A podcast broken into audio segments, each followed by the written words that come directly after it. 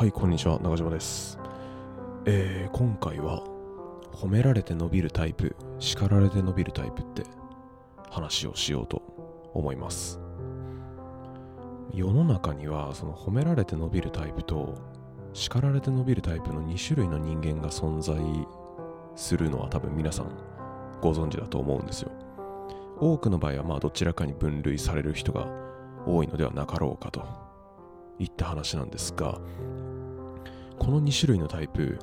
言い換えるなら主体的に努力するタイプと尻を叩いて受動的に努力するタイプとも表せるんじゃないでしょうか。これってあの性善説と性悪説に対応してるようにも捉えることできるんじゃないかなって僕は思ったんですよね。でまあ、今回はこの褒められて伸びるタイプ叱られて伸びるタイプっていうのを、えー性善説と性悪説の観点からタイトルの2タイプを、まあ、考察していこうかなと思っております。まずそれぞれあの性善説と性悪説名前は知ってるけど中身よく知らないって人も多いと思うのでちょっとまずそこから説明していくんですがまず性善説。は古代中国に存在したあの諸子百科時代の儒家の一人孟子によって編み出された考え方ですね、えー人間はもともと立派な本性を持っているのだからきちんと教育すれば皆主体的に努力するようになるっていう考えです。一方性悪説はまあ、これも同じく古代中国の諸子百科時代の儒家の一人、えー、と荀子によって編み出された考え方でして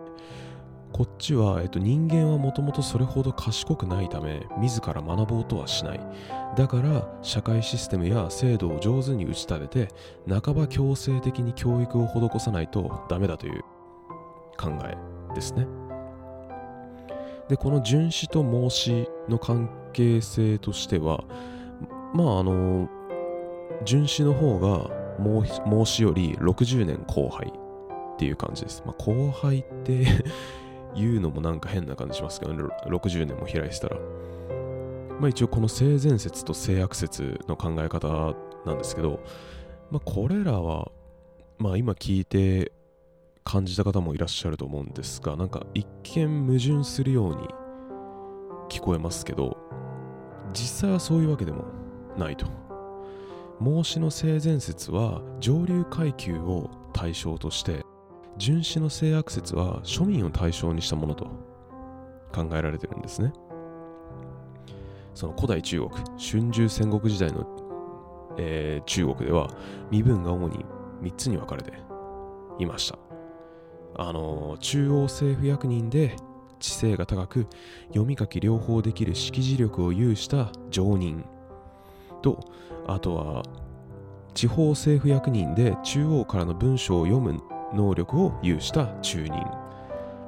読み書きの識字力が一切ない一般民の下人。まあ主にこの3つで分かれていたというわけなんですね。でこの孟子の性善説は自分と同じ常人を対象にした考え方でありもともと賢いから自主学習するだけで十分である。ってされてきたんですよ。賢くて識字力もあるならまあそれでいいでしょうと。一方で荀子の性悪説の考えでは、まあ、字が読めない人に対してなんか自分で努力しろとか言ったところでやっぱやり方知らないわけですよね。うん。まあ困りますよね。例えばアラビア語アラビア語を例えば半年後までにえー読み書きできるようになれって言われたら、はってなりますよね。あの、教材は、教材は一切見るなとか、教材一切見るなっていうか、まあ、やり方知らないからやっぱ効率もすごい悪いわけじゃないですか。まあ言ってしまえば、僕ら日本人からしたらアラビア文字なんてもう、もうマジ、もう見た目のごとくミミズが張ったようなものにしか見えないから、やっぱしんどいわけですよね。だから、まあ、そのやり方知らないからこそ、えー教育制度を作ってそこで強制的に教育させるようにしろって主張していたわけですね。うん。これらの説明から、まあ、一見対極のような2つの考えは指摘しているレイヤーが異なっているため矛盾はしていないっていうことが、えー、理解していただけましたでしょうか、えー、性善説は、えー、主に上人上流階級ですね。もうすでに識字力を有して読み書きができる人たちに対する、えー、考え方。で、えー、一方で純子の性悪説はそういう読み書きができない一般民一般民に自助努力せよといったところでやっぱやり方が分かんないし効率も悪いからじゃあちょっと教育制度とかシステムで対応しましょうねっていう話ですね。それぞれ。まあえー、っと、まあ、この性善説性悪説の議論対象としてはまあ教育なわけです。はい。レイヤーを取り払って、まあ、今言った2つの上流とか、えー、下人とかそういうレイヤーを取り払って考えた時に教育上で大事なことは個人の主体的な努力か。社会システムとして教育の場を教育の場を制度化するのか、どちらをより意識的に展開していくべきだろうかっていう話にも発展するよねってなりますよね。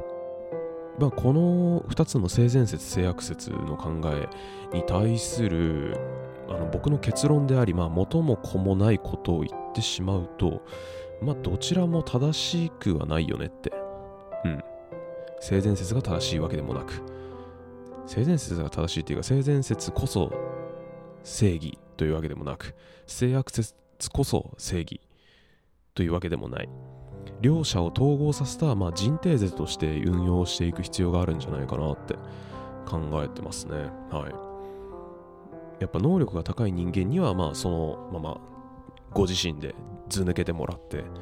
能力が低い人は、えーと、制度や社会システムによって整備された救済措置を利用できるようにするようにした方が良いのではないかとうん。まあ、どちらかに傾倒すると、やっぱまあ、必ず不具合ってのが発生しちゃうから、まあ、そういった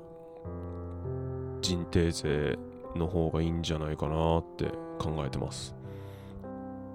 じゃあ、もし仮に、えっ、ー、と、現在、現在の社会で、えっ、ー、と、この性善説、性悪説のこの教育のシステムをどちらを運用していくかって話になった時にそれぞれあの性善説的政策とあと性悪説性悪説的政策として実行した場合にどのようなことが想定されるかっていうのをちょっとここから考えていこうかなと思います。まあ先に性善説的先に性善説的政策の方から想定されることはまあ以下3点だろうと考えてます。えー、1点目、えー、能力が低い人間が淘汰されていき、弱肉強食の世界が成り立つ。で2点目、えー、淘汰された結果、持つものと持たざるものが生まれて格差が発生する。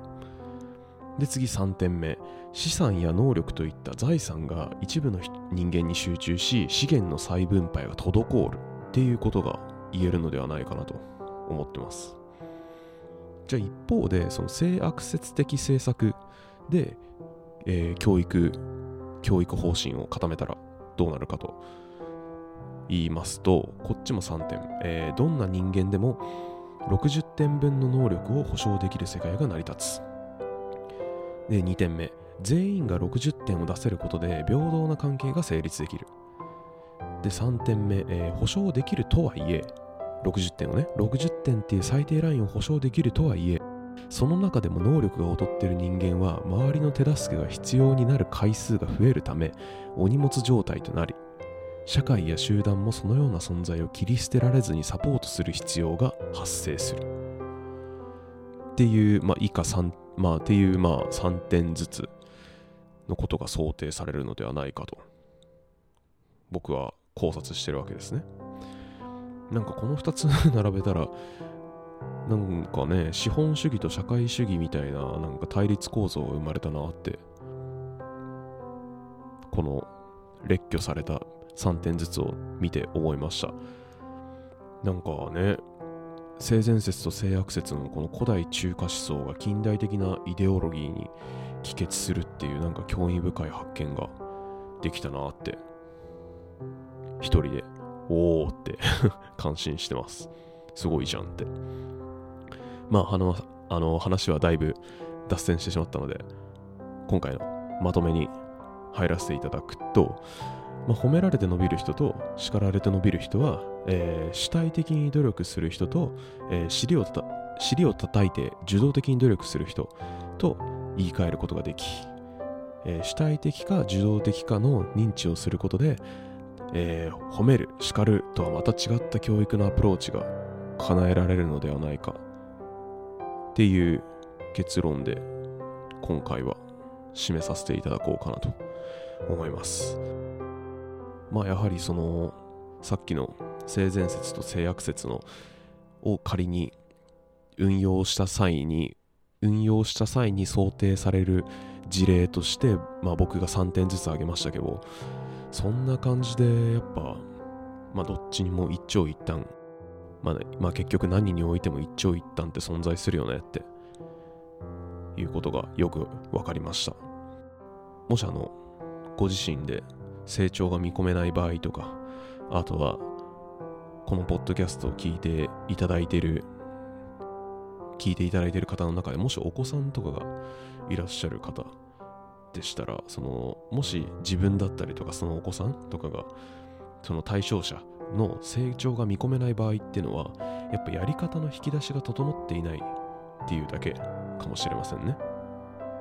やり方の引き出しが整ってないっていうのは、